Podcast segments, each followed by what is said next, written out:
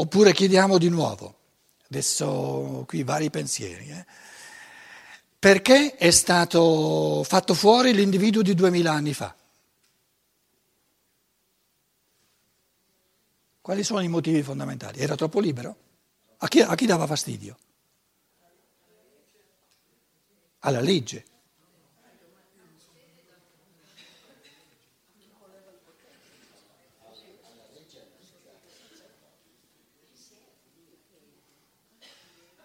La legge non gli puoi dar fastidio, la legge non sente fastidio.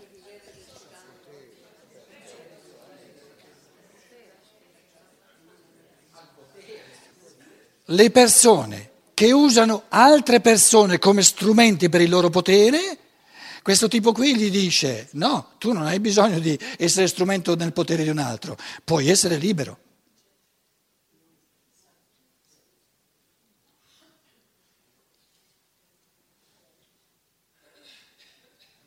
In altre parole, non si può essere liberi senza dar fastidio a qualcuno? Però il problema è suo, non mio. Lui c'ha il fastidio, non io. Però lui c'ha il potere di farmi fuori.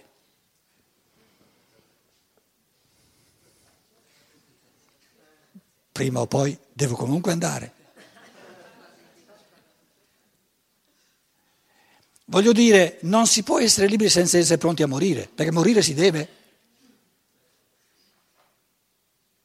Lì diventa concreta la cosa, perché ci sono persone che vorrebbero avere tutto, vorrebbero avere la vita comoda, vorrebbero essere ricchi, vorrebbero avere potere, eccetera, però vorrebbero essere anche liberi. No, nella vita bisogna scegliere, o potere o libertà, non si può avere tutte e due.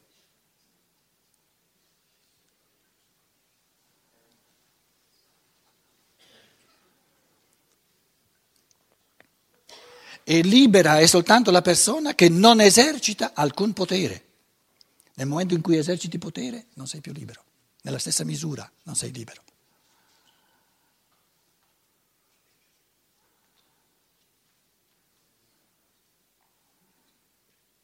O diciamo un altro fenomeno primigenio. Pilato dice al signorino Cristo, no? Ma non lo sai che io ho il potere di tenerti in vita o di mandarti all'altro mondo? E lui cosa ha risposto? Tienitelo questo potere, io non lo voglio. Com'è? Sì, non hai nessun potere se non ti fosse dato dall'altro, dall'alto. Articola la risposta. Cosa dice il... Beh, poi è stato condannato a morte. Perché quello era il potere umano. E lui dice il mio regno non è di questo mondo.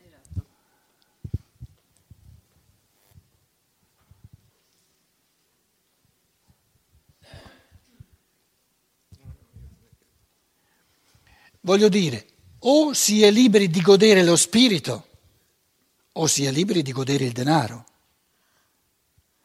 Se si è liberi, se si gode la libertà dello spirito, non importa nulla se io godo questa libertà dello spirito sulla terra o nel mondo spirituale. Nel mondo spirituale la posso godere ancora di più. Se per, poi, se addirittura so che ritorno sempre di nuovo, i conti eh, tornano sempre. Se io invece godo il soldo, il soldo, intendo dire tutte le cose materiali che si comprano col soldo, con i soldi, crea tutta un'altra dinamica. Una persona che gode i soldi più dello spirito non è libera. Perché il soldo crea meccanismi di potere, di non libertà.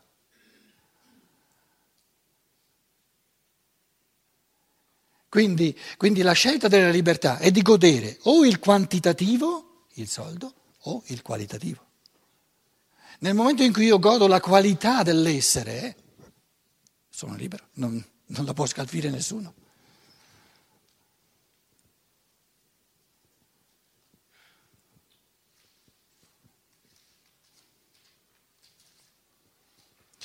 Però tu dicevi sì, è bello godere la qualità dell'essere, ma se non ho soldi abbastanza mi tocca, mi tocca spendere un sacco di tempo ogni giorno soltanto per mangiare, soltanto per... Eh?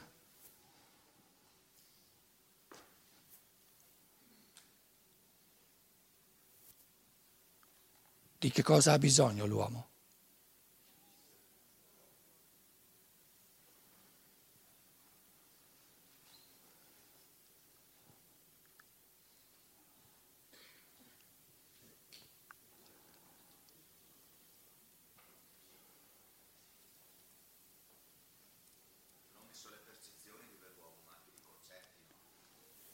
E quelli li, li crea, li può creare lui all'infinito.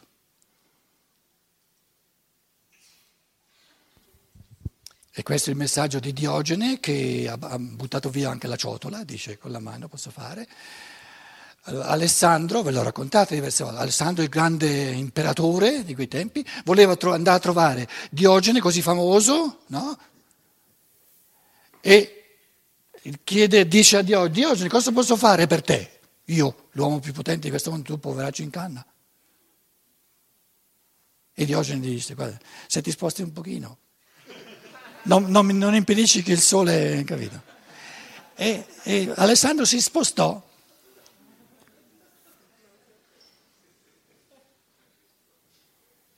Gli ha fatto ombra.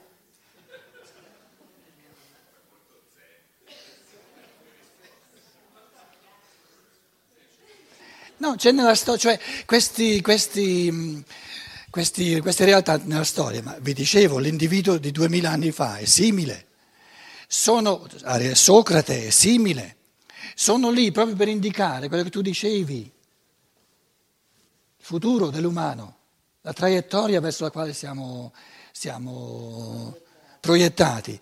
Però ti dicono, non saranno mai milioni, non saranno mai troppi, saranno sempre troppo pochi.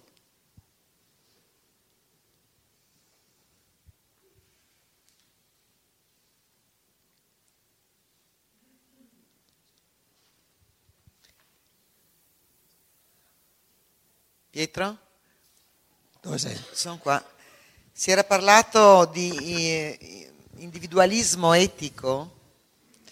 Allora la mia domanda è, questo individualismo etico fa parte di quella sancta sanctorum di cui si è parlato altre volte, che sarebbe quella sfera dell'umano che non è possibile conoscere se non a se stessi, no?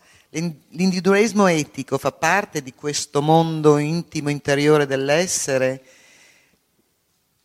o meglio, visto che è individuale o lo è ancora individuale, potrà diventare obie- collettivo? Un collettivismo etico quando si saranno raggiunte le stesse conquiste morali? O c'è sempre un, un, un'unicità, o meglio, la coscienza diventerà una coscienza collettiva o manterremo questa unicità di esseri?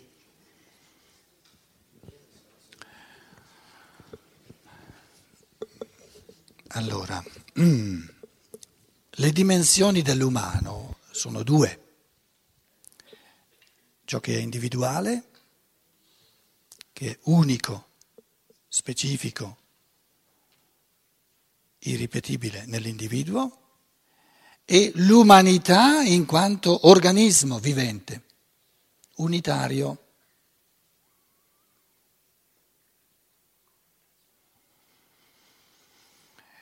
Queste due dimensioni di ciò che è universalmente umano e di ciò che è specifico, uno, unico in ogni individuo, non sono in contraddizione, ma sono in tensione, è una polarità che vive di tensione, nel senso che la legge dell'evoluzione è che in stadi primitivi dell'evoluzione l'individuale e il comune si contraddicono a vicenda e questo dimostra che la coscienza è primitiva. Più la coscienza diventa moralmente evoluta e più è un tipo di coscienza che proietta, progetta modi di comportarsi dell'individuo che favoriscono la ricchezza dell'umanità e modi di comportarsi di tutta l'umanità che favorisce l'emergere dell'unico, di ciò che è unico in ogni individuo. Quindi nello stadio infantile della coscienza, la coscienza infantile vede individuo e umanità come una contraddizione. Lo stadio morale maturo della coscienza trova modi in cui più individualizzato diventa l'individuo e più arricchisce tutta l'umanità. E più l'umanità diventa una unità e più dà all'individuo la possibilità di individualizzarsi sempre maggiormente. E quest'arte di cogliere non soltanto a livello intellettuale, ma di realizzare moralmente nell'agire questo favorirsi a vicenda dell'individuale e dell'universale è proprio la traiettoria dell'evoluzione morale quale, intellettuale e morale nella quale ci troviamo. Allora, l'intuizione morale nel presente è quel tipo di intuizione morale che si pone intellettivamente la domanda quale tipo di comportamento qui e ora mi dà, la, mi, mi, mi dà modo di, mi dà modo di vivere un progresso nella mia individualizzazione e al contempo questo progresso nella mia individualizzazione deve essere un arricchimento, un potenziamento dell'organismo dell'umanità. Ama il prossimo tuo, che è tutta l'umanità, come te stesso. Ama te stesso come il prossimo tuo. Quindi due, diciamo, le due carenze della moralità sono fondamentali, sono di dar precedenza alla propria evoluzione a scapito dell'umano o di dar precedenza all'evoluzione dell'umano a scapito dell'individuo. Ora, questo voler dar, favorire l'umano a scapito dell'individuo, che è il potere, non è un vero favorire l'umano, ma è illusorio. Perché l'umano che uccide l'individuo non va avanti. Quindi una umanità che uccide l'individuo diventa sempre più povera. Così come un tipo di coscienza, e questo va detto a tutti i libertini di questo mondo, che pensa di favorire l'individuo scalzando la comunità, è di nuovo una, una, illusione perché l'individuo non può realmente progredire soltanto illusoriamente se non inserendosi sempre di più nel contesto dell'organismo di tutta l'umanità. Ora immaginiamo no, un tipo di coscienza morale, intellettiva e morale, che in ogni situazione, questo è, possib- questo è proprio il, il cammino della coscienza, a, a livelli sempre più complessi, in ogni momento la percezione il più complessa possibile di sé e la percezione il più complessa possibile dell'umanità. Ce n'è da fare, ce n'è da fare, però questo è il bello morale, questo è il bene morale. Per cui io dico una persona, no? Una persona a cui chiedo, siccome venendo dalla Germania non ho potuto portare una radio, sugli aerei non permettono più nulla, oh, di cosa è successo negli ultimi due giorni? Supponiamo una persona che non sa neanche cosa sta succedendo nel mondo arabo in Egitto.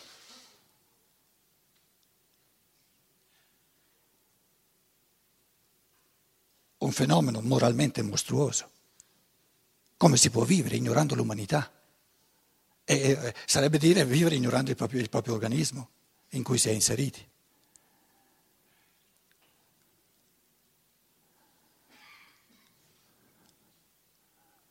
Per fare un esempio.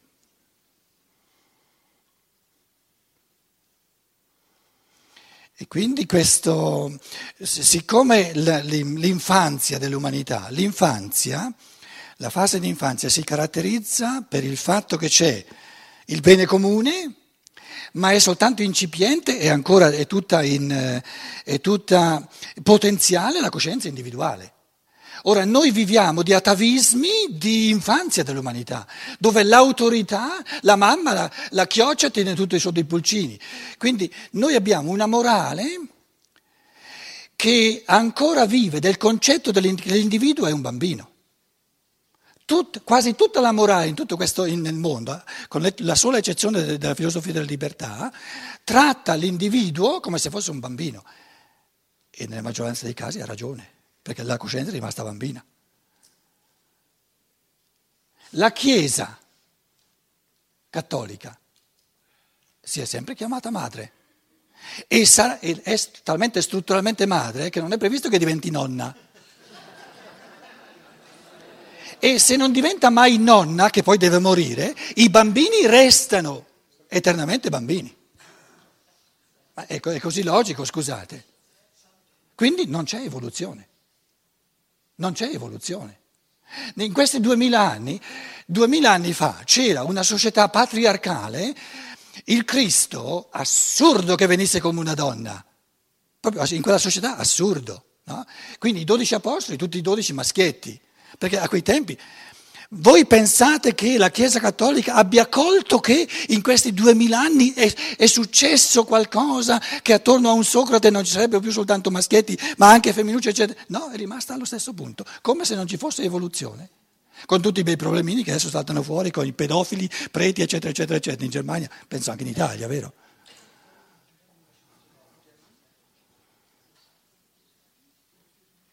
Quindi abbiamo una morale, tut, tutta la morale di, dei poteri costituiti è retriva, è patriarcale, è, è del, del, padro, del, papà e della mamma e, e, e l'individuo è un bambino.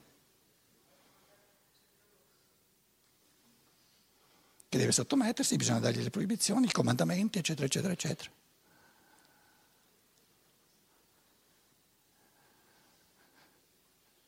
Stein, un pensiero fondamentale di Stein dice lo Stato, gli Stati moderni si sono inflazionati all'infinito, andrebbero ridotti ai minimi, andrebbero ridotti almeno del, del, del, del 90% di quello che fanno, dovrebbero ridursi puramente a legislare e a stabilire le cose che sono proibite, basta, basta.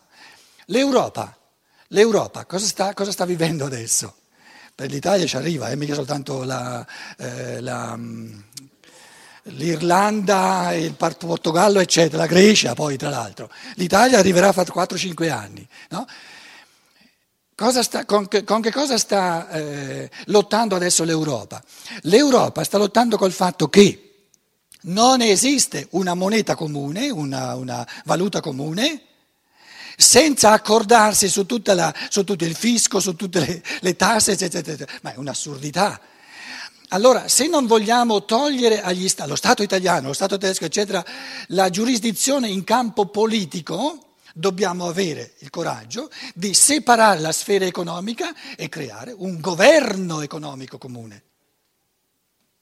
Perché se non creiamo un governo economico comune che mette delle leggi cose pro, economicamente proibite, transazioni di borsa, eccetera, eccetera, eccetera, comuni a tutti questi paesi con l'euro, dall'oggi al domani l'euro sparirà.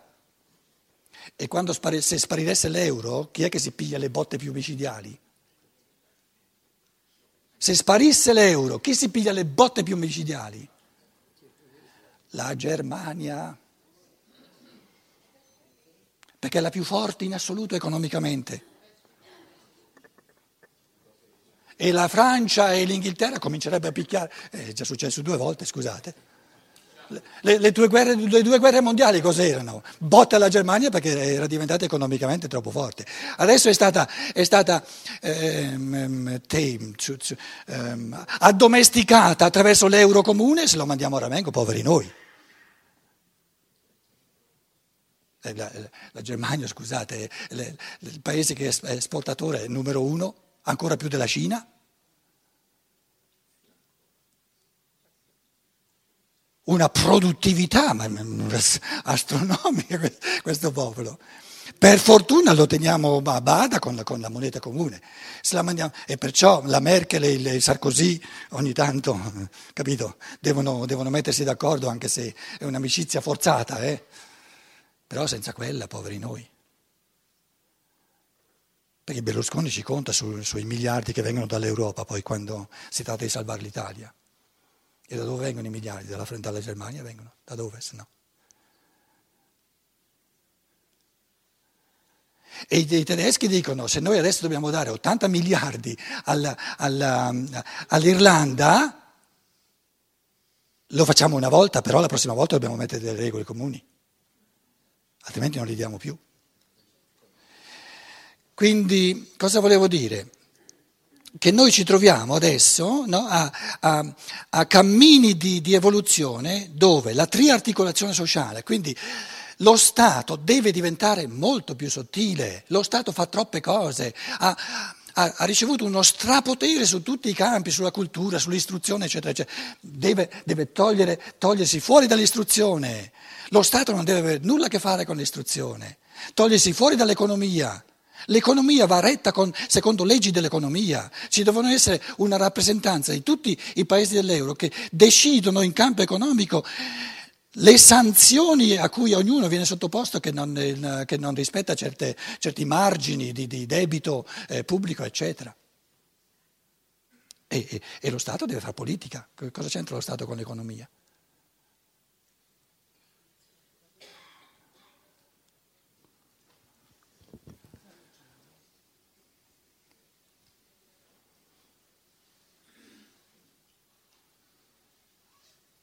Compito dello Stato dovrebbe essere soltanto in base a maggioranza, in base a, una, a, un dialogo, un parlamentare, un dialogo con rappresentanti, eccetera, per la società è complessa, stabilire quali azioni vanno proibite.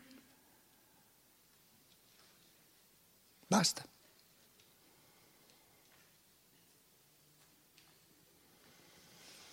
Farsi un buon pranzo non è proibito, perciò vi auguro un buon appetito. Ciao.